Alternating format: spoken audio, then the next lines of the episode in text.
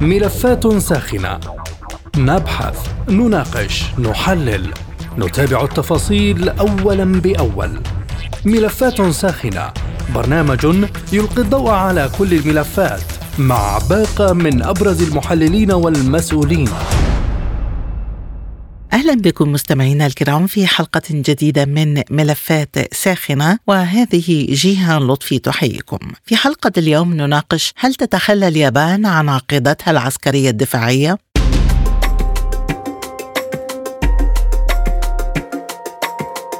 أعلنت اليابان الجمعة عن استراتيجية جديدة للأمن القومي تتضمن تعديلا لسياستها الأمنية لما بعد الحرب العالمية الثانية والتي تبنتها طيلة ستة عقود. وتتجه اليابان من خلال هذه الاستراتيجية إلى تخصيص 313 مليار دولار على مدار خمسة أعوام لتسليح جيشها عبر واحدة من أكبر ميزانيات الدفاع في العالم وذلك من أجل مواجهة ما وصفته بالتحدي الاستراتيجي الأكبر وغير المسبوق الذي تمثله العدوانية العسكرية الصينية المتزايدة على حد تعبير البيان. ووفقا لوسائل إعلام غربية حددت طوكيو طموحاتها في استراتيجية جديدة حيث تسعى للعب دور أكثر نشاطا في الأمن الإقليمي. وقالت إنها ستحقق توازنا جديدا في العلاقات الدولية من خلال العمل بشكل أوثق مع الولايات المتحدة وحلفائها من أجل تحقيق منطقة المحيطين الهندي والهادي الحرة الحرة والمفتوحة. ستبدأ اليابان في تنفيذ استراتيجيتها الجديدة على مدى العقد المقبل وتقول طوكيو إن البيئة الأمنية حول اليابان قاسية ومعقدة كما كانت منذ نهاية الحرب العالمية الثانية وإنها ستعزز بشكل أساسي القدرات الدفاعية كضمان أخير للأمن القومي. تشمل الميزانية تخصيص نحو 2% من الناتج القومي المحلي للبلاد من أجل شراء وتعزيز قدرات برامج صواريخ كروز وإنفاق ثلاثة تريليونات ين ياباني أخرى على تعزيز قدرات الدفاع الجوي فهل تتخلى اليابان عن عقيدتها العسكرية الدفاعية حول هذا الملف؟ تدور نقاشاتنا في حلقة اليوم من ملفات ساخنة البداية من اليابان ومعنا من طوكيو الكاتب الصحفي الأستاذ هشام الرجباني. مرحبا بك. معنا أستاذ هشام ضيفا عزيزا عبر أثير سبوتنيك. بداية سؤال حلقة اليوم. هل تخلت اليابان عن عقيدتها العسكرية الدفاعية من خلال استراتيجية الأمن القومي الجديدة التي أعلنت عنها؟ الإجابة المختصرة على هذا السؤال كلا لم تتخلى عن عقيدتها الاستراتيجية الأساسية ولكنها عدلت فيها. فالاستراتيجية أنها تكون هي قائمة على أساس الدفاع عن النفس ولكن لا تكون قوى عسكرية. هذا هو الهدف من التحديث الجديد لاستراتيجية الأمن القومي في اليابان. اليابان تنبذ العنف وتنبذ الحرب منذ نهاية الحرب العالمية الثانية. هذا الموقف مسطر في دستورها. ويحتاج إلى تعديل دستوري حتى تتغير الصفة اليابانية من بلد يدافع عن نفسه إلى بلد يسعى لأن يكون قوة عسكرية في المنطقة. مخصصات مالية إذا للجيش الياباني تقدر ب 313 مليار دولار لمن برأيك يوجه هذا التسلح الكبير وهل يمكن أن نشهد قريبا مواجهة عسكرية إقليمية مع الصين أو قوى أخرى؟ لا أعتقد أن تتفاقم الأمور إلى مواجهة عسكرية ولكن اليابان تقول لدول الجوار ولتطورات الأوضاع الأمنية في المنطقة تقول إننا يجب أن نكون مستعدين فأن تكون مستعدا خير من ألا تكون مستعدا اطلاقا. لاحظنا في الآونة الأخيرة الإطلاقات الصاروخية المتكررة لكوريا الشمالية ومرور بعض الصواريخ فوق أراضي اليابان لتسقط في المحيط الهادئ. أيضا رأينا التوسع الأنشطة البحرية الصينية في المنطقة ما ينظر إليه على أنه محاولة تغيير الوضع الراهن بالقوة بناء القواعد العسكرية في جزر نائية هذا ما كانت تفعله الصين في الآونة الأخيرة. بالتالي وجدت اليابان نفسها في موقف لا يحسد صواريخ من هنا ومن هناك خاصة في التطورات الأخيرة التوتر الذي جرى بين الصين وتايوان والمناورات العسكرية الضخمة الصينية في مضيق تايوان وفي خارجه. وأخيرا الإطلاق الصاروخي لصاروخ بالستي صيني وقع في منطقة المنفعة الاقتصادية الحصرية لليابان، كل هذا يكون أعتقد بمثابة نقوص خطر ينبغي على اليابانيين أو ينبغي على الحكومة اليابانية أن تنتبه له. وبالتالي زادت من لا نقول قدراتها الهجومية إنما زادت من قدراتها الدفاعية ورفعت مستوى الميزانية الدفاعية إلى 2% من إجمالي الناتج المحلي للبلاد وهو أعتقد ما يعني تتبعه أغلب دول حلف شمال الأطلسي مثلا. إذا سيد هشام إلى أي مدى يرتبط هذا التغير في الجيش الياباني بالتحولات في موازين القوى الدولية خاصة أن نص الاستراتيجية الجديدة يتحدث عن توازنات في العلاقات الدولية؟ أعتقد أن الارتباط مباشر جدا، الوضع الأمني في المنطقة يتوتر، الكل يسعى إلى التسليح، كوريا الشمالية بكل صراحة وبكل وضوح تقول أنا أريد أن أكون قوة نووية كبرى في المنطقة. وبالتالي كل هذا يعني أيضا كما قلنا تعاظم القوى الصينية الحرب الروسية الأوكرانية. كل هذه أعتقد أنها مؤشرات تدفع بلد مثل اليابان لطالما كان له دور استراتيجي في تشكيل التحالفات في المنطقة. أيضا تجعله بلدا مكروها من قبل دول أخرى في المنطقة. وبالتالي يتعين على هذا البلد أيضا. أعتقد أن لا يتخلى تماما تماما عن نهجه السلمي وعن أنه لا للحرب ولا للاستباق ولا للضربات الهجومية ولكن وجد نفسه البلد مضطر لأن يتخذ هذا الإجراء مجرد أن يرفع في ميزانية الدفاع وشيء آثار يعني انتقادات مثل دولة الصين انتقدت هذا التحرك فيما يقول الجانب الياباني أنه لماذا يحق للصين أن توسع قدراتها العسكرية ولا يحق لنا أن نزيد من قدراتنا الدفاعية. وبالتالي كل ما هنالك أن في التعديل الجديد لاستراتيجية الأمن القومي الياباني الإضافة كانت هو أنه يمكن توجيه ضربات يعني تطال أرض العدو في حال أراد هذا العدو أن يوجه هجمات إلى اليابان، فكل ما في الأمر أن اليابان زادت قدراتها الدفاعية، هذا شيء لم تعارضه الحكومات الأمريكية المتوالية، بل على العكس الحكومة السابقة حكومة الإدارة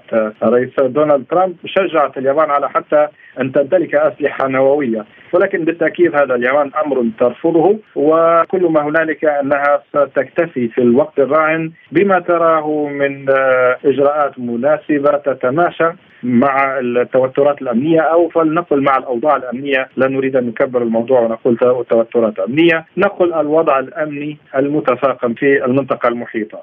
ولكن برأيك هل تطمح اليابان لأن تكون قطبا مستقلا في النظام الدولي الجديد الذي يتشكل حاليا؟ الحكومة اليابانية أوضحت بما لا يدع أي مجال للشك أو أي مجال للتخمين أوضحت بأنها هذا الإجراء حصريا يدور حول مسألة سياسة الدفاع للبلاد ولكنها لا تسعى لأن تكون قوى عسكرية يعني تسعى إلى أن تكون قطبا عسكريا في العالم. وهذا أعتقد شيء تركيبة المجتمع الياباني لم تعد تسمح بأن تصبح اليابان قطب عسكري في العالم أو دولة تريد أن تكون قطبا في العالم.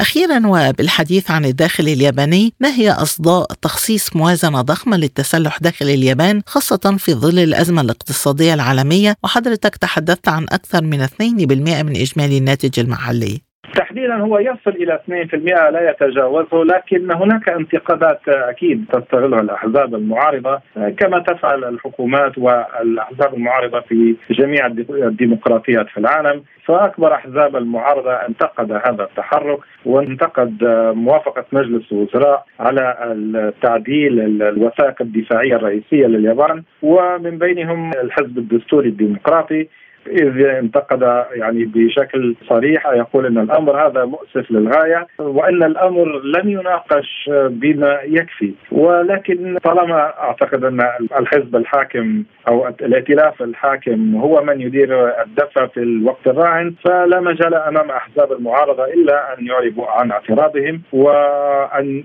يطالبوا مثلا بإجراء آه، انتخابات مبكرة. يعني يقول فيها الشعب صوته لمن ستؤول قيادة البلاد وبالتالي يمكن أن يطرح أجندته فمن المعروف يعني في جميع أنحاء العالم أن الأجندة التي تطرحها الحكومة دائما آه، ما تجد يعني في أغلب الأحيان لا نقول دائما في أغلب الأحيان تجد اعتراضا من المعارضة. فهذا شيء طبيعي أن نجد معارضة. هناك الجماعات الناشطة المطالبة بالسلام المطالبة بعدم تدخل اليابان في شؤون العالم ولكن عندما تسقط الصواريخ البالستية في الباحة الخلفية لليابان أعتقد أن الجميع سيدرك لابد من فعل يعني شيء ما لنقل حتى لحفظ ماء الوجه أمام الشعب الياباني أن تقوم به الحكومة اليابانية لتحفظ ماء وجهها أمام شعبها. من اليابان كنت معنا الكاتب الصحفي الأستاذ هشام الرجباني شكرا جزيلا لهذه الإيضاحات.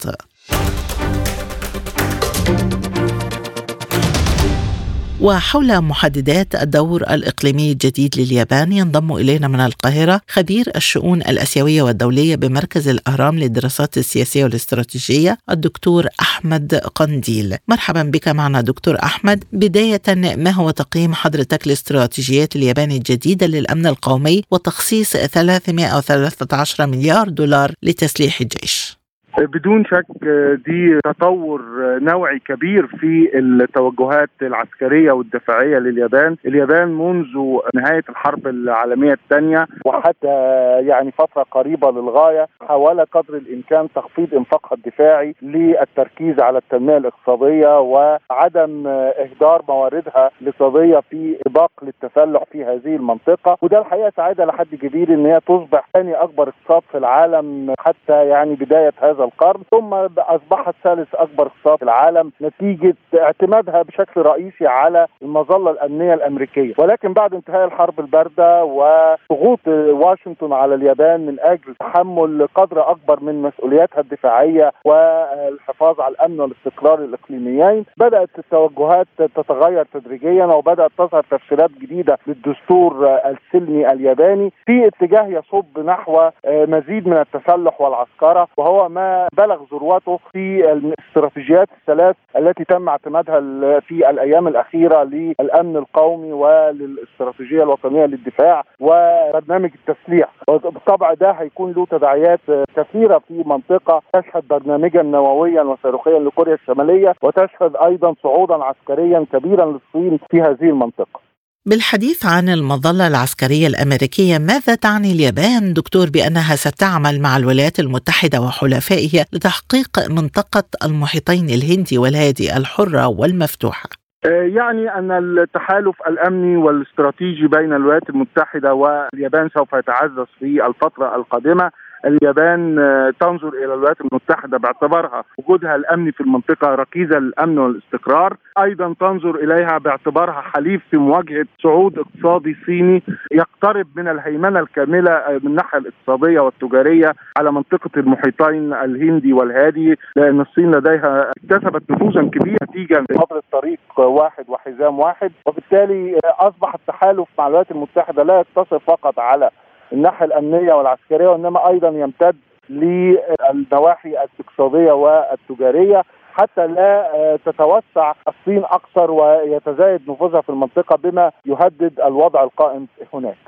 إذا برأيك كيف سيكون موقف الناتو من التطورات في العقيدة العسكرية اليابانية؟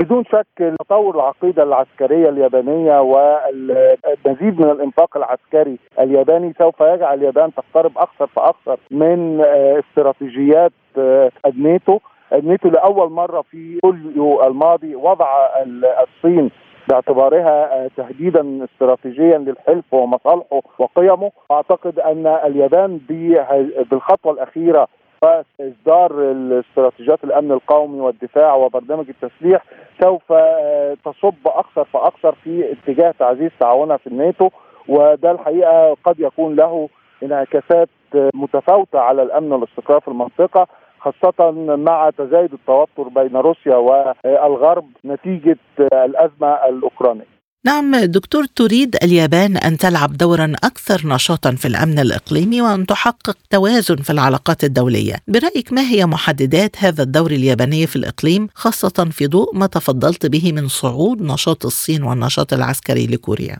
أهم محدد في تقديري هو الرأي العام الداخلي في اليابان لأن اليابان منذ نهاية الحرب الثانية وهزيمتها الساحقة نتيجة ضربها بالقنابل النووية من جانب الولايات المتحدة سادت آه، مشاعر آه، قوية لدى أوساط واسعة من الرأي العام الياباني من عدم الرغبة في الدخول في حروب أخرى أو نزاعات عسكرية أخرى. بالطبع سوف يكون الرأي العام الياباني وردود فعله في الانتخابات القادمة تجاه مثل هذا التوسع العسكري من أهم المحددات على الدور الياباني المتصاعد في المنطقة، أيضا بدون شك دول الجوار الياباني سوف تلعب دورا كبيرا في ضبط هذا التوسع في السلوك الياباني لأن اليابان خبرتها في مرحلة ما قبل الحرب العالمية الثانية كانت يعني شديدة القسوة على دول الجوار خاصة في كوريا والصين وبالتالي سوف ينظرون بحذر بالغ وسوف يعني يحاولون قدر الإمكان ضبط هذا التوسع العسكري الياباني.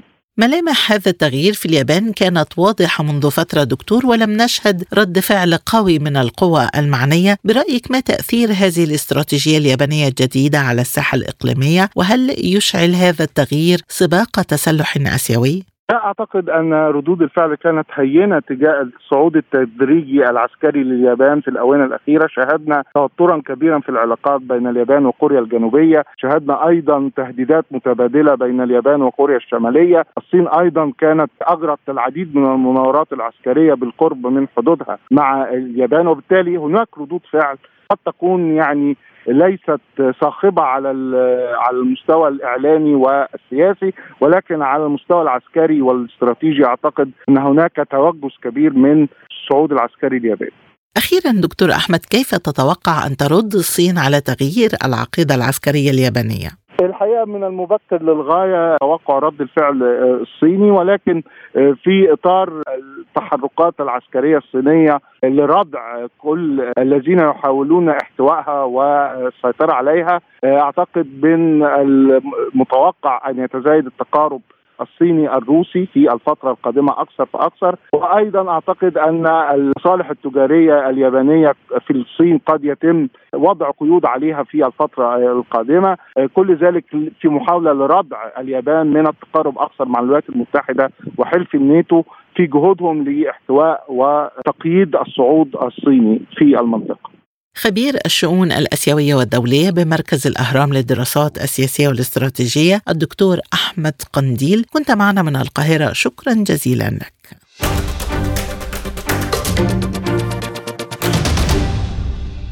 إذا كيف يؤثر حصول اليابان على أسلحة هجومية على الساحة الآسيوية المضطربة؟ حول هذا الجانب تنضم إلينا من القاهرة أستاذة العلاقات الدولية والباحثة في الشؤون الصينية الدكتورة نادية حلمي. مرحبا بك معنا ضيفة عزيزة دكتورة نادية وبداية سفارة الصين في اليابان قدمت احتجاجا دبلوماسيا ونددت بقرار طوكيو لإثارة التوتر والمواجهة في المنطقة. هل ستكتفي الصين بهذه الإجراءات أم أننا نشهد سباق تسلح جديد في المنطقة؟ يعني أعتقد أن هناك سباق تسلح جديد في المنطقة ولا سيما بأن يعني حلفاء الولايات المتحدة الأمريكية في منطقة الاندو باسيفيك بالمفهوم الأمريكي أو آسيا المحيط الهادئ بالمفهوم الصيني باتوا هم من يدفعون الثمن. ويعني وأنا هنا أقصد اليابان وكوريا الجنوبية تحديدا بالإضافة طبعا لأستراليا وأخيرا الهند. فإن هناك تحول في السياسة اليابانية دفعته الولايات المتحدة الأمريكية من أجل وضع اليابان في مواجهة مباشرة مع الجانب الصيني، أيضا هناك محاولات أمريكية لجعل اليابان تتحمل التكلفة الأكبر يمكن في تلك المواجهة. كما حدث مع الأوروبيين في إطار حرب روسيا مع ناتو في أوكرانيا. وعلى الجانب الآخر فإن المسؤولين الأمريكان يريدون من الدول الأسيوية مساعدتهم على كبح صعود الصين. وعلى الجانب الآخر فإن هناك ضغط لتوسيع النشاط العسكري الياباني والكوري الجنوبي وزيادة حجم المناورات العسكرية المشتركة يعني من أجل عرقلة نفوذ الصين. وعلى الجانب الآخر فإن هناك عدد من الدول الأسيوية بترفض النهج الياباني في تزايد سباق التسلح وخاصة إن أغلبية دول المحيط الهادئ تريد استمرار تجارتها القوية مع الجانب الصيني باعتبار إن هي أحد أكبر تكبر شركائها مع تلقي الحماية الأمنية في الوقت ذاته من الولايات المتحدة الأمريكية ولكنها لا تريد حدوث أي سباق للتسلح وتريد تواجد امريكي في إطار التوازن الإقليمي لكبح جماح بكين. ولكن معظم الدول الأسيوية هناك لا تريد هذا السباق للتسلح. على الجانب الآخر فإن استثمارات بكين في البنية التحتية والتصنيع في بلدان المنطقة المحيطة باليابان فأنا أعتقد أن استراتيجيه اليابان هي استراتيجية لعرقله النفوذ البحري الصيني آه، في المقام الأول وخاصه أن اليابان دولة بيحضها البحر من جميع الجهات ومشتركة في الحدود البحرية مع الجانب الصيني. فبالتالي هناك تجديد في الموقف البحري العسكري تجاه الصين ضمن إطار الخطرين الأمني والعسكري. وعلى الجانب الآخر فإن هناك مخاوف أمريكية تجاه الجانب الصيني دفعتها لوضع اليابان في المواجهة بالنظر لأن الصين هي أكبر قوة بحرية في العالم لأن المجال الحيوي الياباني بيعتمد بصورة كبيرة على الوصول للممرات المائية المشتركة مع الصين من أجل التجارة. بينما تعتمد الولايات المتحدة الأمريكية على الجانب الياباني من أجل إزعاج بكين. فمن هنا بتجدي أن الصين وسفارتها في طوكيو قد سعت لتحذير اليابان ودعوتها أن تتوقف عن اتباع الولايات المتحدة الأمريكية في التشهير وتضخيم ما يسمى بالتهديد العسكري الصيني لأن ذلك تصرف غير مسؤول للغاية. وأيضا آه، بالنظر لوثائق الدفاع اليابانية الجديدة بتجدي أن المتحدث باسم السفارة في اليابان قال أن تلك الوثائق اليابانية الجديدة التي تعادي حكومة بكين تشوه الحقائق وتنتهك ما يعرف بالمبادئ والروح الوثائق السياسية الأربعة التي تنظم مبادئ وأسس العلاقات المشتركة الصينية اليابانية وتضخم من التهديد الصيني وتثير التوتر لصالح الولايات المتحدة الأمريكية. فبالتالي بتجدي على الجانب الآخر أن الصحف الصينية الرسمية جلوبال تايمز وتشاينا ديلي وهم مقربين من الحزب الشيوعي الحاكم اكد أن لتلك التغيرات تاثيرا في العلاقات ما بين الصين واليابان بحيث أن استراتيجية اليابان مع الصين ستميل للولايات المتحدة الأمريكية وحلف الشمال الأطلسي أو الناتو وهناك بعض الأحاديث أو الأقاويل السرية عن توسيع حلف الناتو كي يضم اليابان وأستراليا في منطقة الاندو باسيفيك لعرقلة النفوذ. لذلك فهو ما يدفع الصين وبشدة لمعارضه ضم أوكرانيا لحلف الناتو وفي إطار سياسة حلف الناتو في التوسع شرقا وهناك أقاويل عن افتتاح مكتب عسكري صغير بالفعل بالقرب من الحدود الكورية الجنوبية اليابانية. مكتب عسكري لحلف الناتو لمراقبة التحركات العسكرية الصينية باعتبار أن الولايات المتحدة الأمريكية باعتبار أن هي القائدة الأكبر ليه هي من تقود تلك التحركات اليابانية وتحركات حلفائها في تلك المنطقة. إذا كيف سيؤثر برأيك حصول اليابان على قدرات هجومية على النشاط العسكري في بيئة أمنية معقدة كما تصف اليابان؟ يعني طوكيو دخلت في عدة تحالفات عدة مع دول بتحمل نفس التوجهات حيال الصين لكبح ما اسموه بالقوة المتنامية التي تشكل خطر على اليابان ويمكن على الجانب الآخر بتجدي أنه منذ أيام قليلة رئيس الوزراء البريطاني ريشي سوناك أعلن عن شراكة بين بريطانيا وإيطاليا واليابان وهذا أمر جديد لتطوير طائرة مقاتلة جديدة بتستخدم الذكاء الاصطناعي في الوقت الذي باتت تتقارب فيه بريطانيا مع حلفائها في منطقة الإندو باسيفيك وعلى الجانب الآخر فإن اليابان باتت تشتري معدات عسكرية بكثافة وصواريخ كروز أمريكية من طراز توماهوك من الجانب الأمريكي لتحسين قدرات الهجوم المضاد وتقصد بها بالتحديد مواجهة الجانب الصيني بشكل خاص. وعلى الجانب الآخر فإن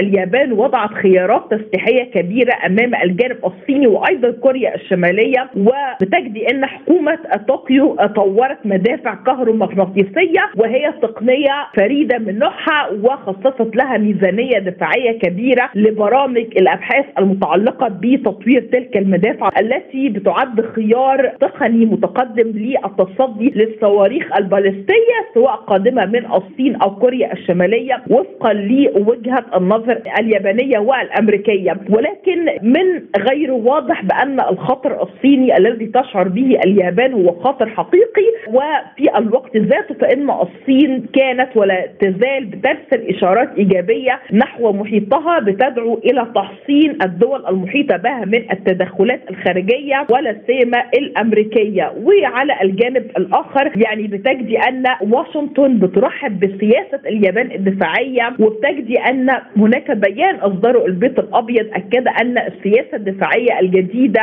معلنة من قبل اليابان ستسمح بتحديث وتعزيز ودعم التحالف العسكري بين طوكيو وواشنطن. وبتجدي أن تصريح من جيك سوليفان مستشار الأمن القومي للبيت الأبيض قال بأن واشنطن تشجع زيادة الاستثمارات الدفاعية بشكل كبير وبتشجع التحالف الأمريكي الياباني وتحديثه وخاصة بأن الولايات المتحدة الأمريكية بتشترك مع اليابان في نظرتهما إلى الصين آه، مع إصدار واشنطن لاستراتيجية دفاعية جديدة مثل الجانب الياباني صنفت بموجبه بكين على أنها أكبر خطر على الأمن القومي الأمريكي ودعت إلى بذل الجهود المكثفة لبناء القدرات العسكرية لردع الصين. وبتجدي إن وزير الدفاع الأمريكي لايت أوستن قد ادلى تصريحات في مقدمة الاستراتيجية الجديدة بيؤكد أن الصين الشعبية هي أكبر منافس استراتيجي للجانب الأمريكي وأكد أن التهديد من بكين سيحدد كيف يمكن أن يقوم الجيش الأمريكي بتجهيز نفسه وتشكيله لمواجهة المستقبل. وأنا بعتقد أن هو تصريح خطير مع العلم أن استراتيجية الدفاع الأمريكية بتصدر مرة كل أربع سنوات من قبل الكونجرس الأمريكي. أخيرا دكتورة نادية تقول اليابان في استراتيجيتها الجديدة إنها تسعى لتحقيق توازن في العلاقات الدولية، برأيك هل تطمح اليابان لأن تكون قطبا مستقلا؟ وهل هي مؤهلة لذلك في النظام العالمي الجديد؟ الذي يتشكل حاليا؟ نعم اليابان هي رمانة الميزان في تلك المنطقة الآسيوية بالنسبة للجانب الأمريكي واليابان في وجهة نظري تخوض حرب بالوكالة لصالح الولايات المتحدة الأمريكية خاصة وأن كل من اليابان والولايات المتحدة الأمريكية قد قدم خريطة تضمنت تحديدا لأهم الحلفاء والخصوم خاصة في منطقة آسيا المحيط الهادئ بالمفهوم الصيني خصوصا ما يتعلق بنظرتهما لكل من الصين وكوريا الشمالية وروسيا وتم الاتفاق على أن الصين هي أكبر تحدي. فأنا أعتقد أن هناك محاولة لتراجع الصين عن المادة السابعة بموجب ميثاق الأمم المتحدة التي بعد أن كانت عقيدتها العسكرية يجب أن تكون محايدة. هناك بعض التحركات اليابانية بمساعدة حلف الناتو ومساعدة الولايات المتحدة الأمريكية وبريطانيا وأستراليا كي تلعب دورا في تلك المنطقة. خاصة مع زيادة قوات الدفاع الذاتي الياباني في الجزر الواقعه في جنوب اليابان وتلك الجزر القريبة من تايوان وهي تلك الخطورة بالنسبة للجانب الصيني. فبالتالي فإن ردا على ذلك الجانب الصيني قد زاد حجم الوحدات الخاصة باعتراض الصواريخ البالستية بمقدار ثلاث مرات في الفترة الأخيرة مع استشعارهم لخطورة يعني تلك التحركات العسكرية اليابانية. وأيضا تزايدت المخاوف القديمة لليابان بشأن الصين خاصة مع تكثيف بكين التدريبات العسكرية بالقرب من تايوان بالإضافة إلى اشتراك اليابان واشتراك روسيا والصين في بعض التدريبات العسكرية بالقرب من بحر اليابان واتهامات من اليابان بسقوط صواريخ في بحر اليابان في المنطقة الاقتصادية الخاصة بالارخبيل أو الجزر اليابانية. فبالتالي هناك بعض الاستفزازات اليابانيه ومحاولة التعلق بشماعة الجانب الصيني من أجل التراجع عن سياسة الحياد العسكري التي انتهجتها بعد الحرب العالمية الثانية من أجل مواجهة الوجود المتزايد لبكين في البحار لوجهة النظر الأمريكية. بحديثي إلى الباحثة في الشؤون الصينية أستاذة العلاقات الدولية الدكتورة نادية حلمي نكون قد وصلنا إلى ختام حلقة اليوم من ملفات ساخنة. قدمته لكم جيهان لطفي وللمزيد. زوروا موقعنا على الإنترنت سبوتنيك dot ae. شكرا لطيب المتابعة وإلى اللقاء. مستمعينا بهذا نصل وإياكم إلى نهاية هذه الحلقة من برنامج ملفات ساخنة. طابت أوقاتكم وإلى اللقاء.